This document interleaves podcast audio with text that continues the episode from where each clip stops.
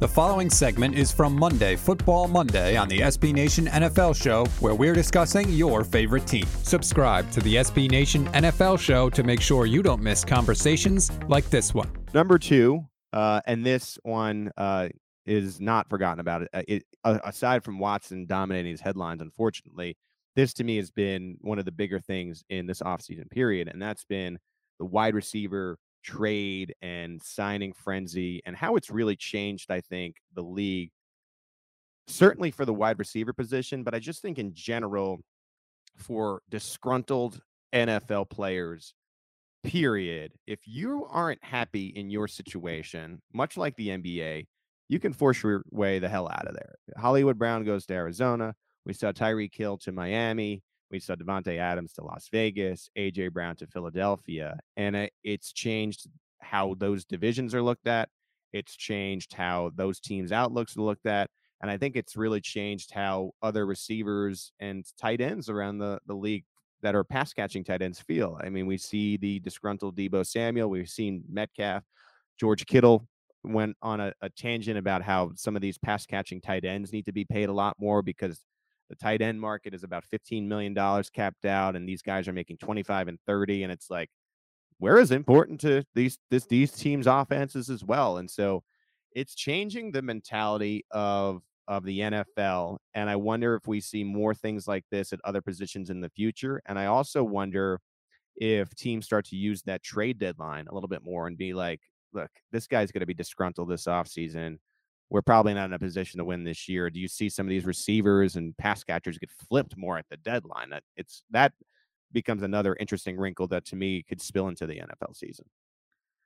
I do agree with you that I think this is kind of a trend now where there's just so many talented wide receivers in the NFL right now. Like there's just so many playmakers at that position. And there's, 20, 25 guys I feel like you could point to and be like, that guy's so good. That guy's got so much talent. Like he deserves to get paid. And I think the NFL teams are realizing that too. And wide receiver contracts are just getting so expensive that tight ends are still valued somehow. It doesn't really make any sense to me. It's probably because there's only like four guys who are actually like really, really good tight ends in the NFL.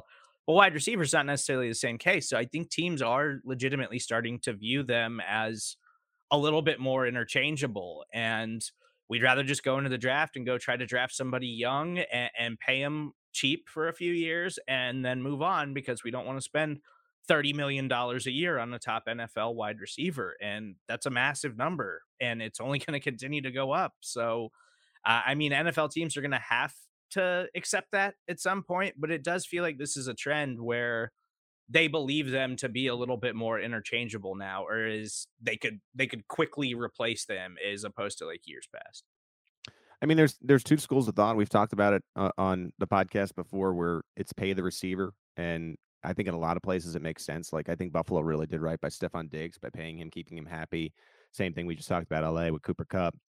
And then you have these teams that have these receivers that say, no, we're trusting the quarterback. So Baltimore sends Hollywood Brown to Arizona. That's probably the lesser of the four. So they're putting their faith into Lamar. Kansas City sends Hill to Miami. They're putting their faith in Pat. Davante to Las Vegas, putting their faith. You can win in Green Bay with Aaron Rodgers. And then the one that's a little bit tough for me is Brown to Philly, because I know that by definition Tennessee is run first, but you feel like they're a little bit shorthanded now with Ryan Tannehill at the helm. That to me is of the teams that sent these really elite receivers to other squads. That to me seems like the biggest risk, because I think Tannehill needs that kind of cast. Not that you can obviously win with Tannehill. They were the bye. They were in the AFC title game a few years ago, win to an extent, but I really think you need receivers around him, and just an interesting bet by Tennessee, more interesting than the others, because we know Mahomes and Rodgers are elite, and of course they're going to miss Tyreek Hill, and of course they're going to miss Davante Adams, but you can see the path to them still winning their divisions. I just don't see that in Tennessee. I think it's insane that Tennessee is just like, we'll just take Treylon Burks, and because he's the closest wide receiver, like athletic profile wise, to A.J. Brown, and we'll just see if we can get the same thing out of him.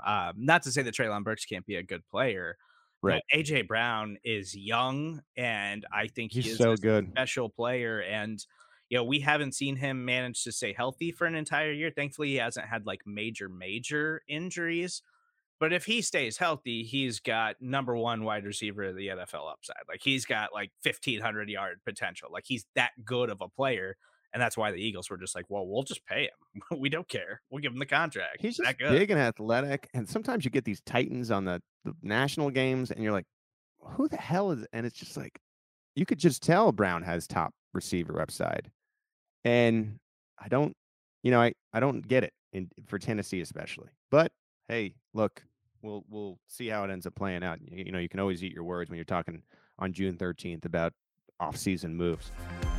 You can hear the rest of this conversation by subscribing to the SB Nation NFL show wherever you get your podcasts.